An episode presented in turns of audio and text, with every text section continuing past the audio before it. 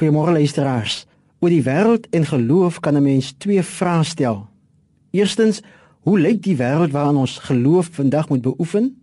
En tweedens, hoe lyk ons geloof in die wêreld waarin ons vandag leef? Oor die eerste vraag is daar baie te sê.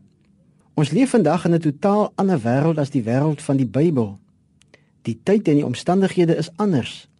Die lewe is meer ingewikkelder, tegnologies meer gevorderd dinge gebeur vinniger. Dit stel ook meer eise aan ons, finansiëel en moreel en spiritueel. En ons moet binne in hierdie veranderde wêreld verskillende keuses maak. Maar ons word opgeroep om in hierdie anderste wêreld dieselfde geloof te openbaar as die voorvaders en die mense van die Bybel. Is dit nie dalk 'n bietjie te veel gevra om in 'n veranderde wêreld dieselfde geloof te openbaar as die Bybelse mense nie? Word dan nie nou meer geloofseise aan ons geslag gestel as die ander geslagte voor ons nie. Die een ding wat die Bybel ons wil leer oor geloof as ons sulke vrae stel, is om te weet dat ons geloof ons moet seker maak in wie ons glo, ongeag die andersheid van vandag se wêreld. Die skrywer van die Hebreërsbrief sê om te glo is om seker te wees van die dinge wat ons hoop, om oortuig te wees van die dinge wat ons nie sien nie. Hier word die twee kernsake van geloof beklemtoon om seker te wees van die dinge wat ons hoop en om oortuig te wees van die dinge wat ons nie sien nie. Wat hoop ons dan?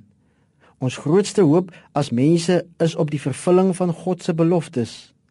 Die wêreld mag verander het, maar God se beloftes het nog nooit verander nie. Geloof werk soos 'n transportakte.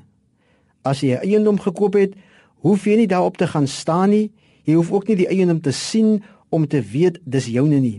Die eiendom is in jou naam geregistreer op 'n transportakte by 'n aktekantoor. Die transportakte is die waarborg dat dit jou eiendom is.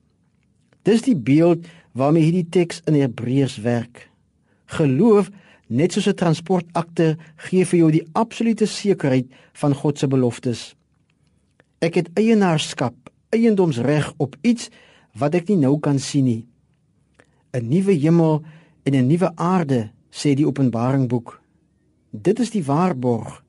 Ek kan dus nie nou sien nie, maar ek is seker daarvan. Dis wat geloof maak. Dit laat jou ver kyk. Dit laat jou sien soms nie met die blote oog nie, maar met 'n geestelike oog.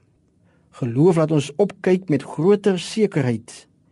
Mense met geloof in die Here Jesus Christus kyk anders sien anders en weet anders. Mag u vandag iets van daardie andersheid van geloof ervaar. Amen.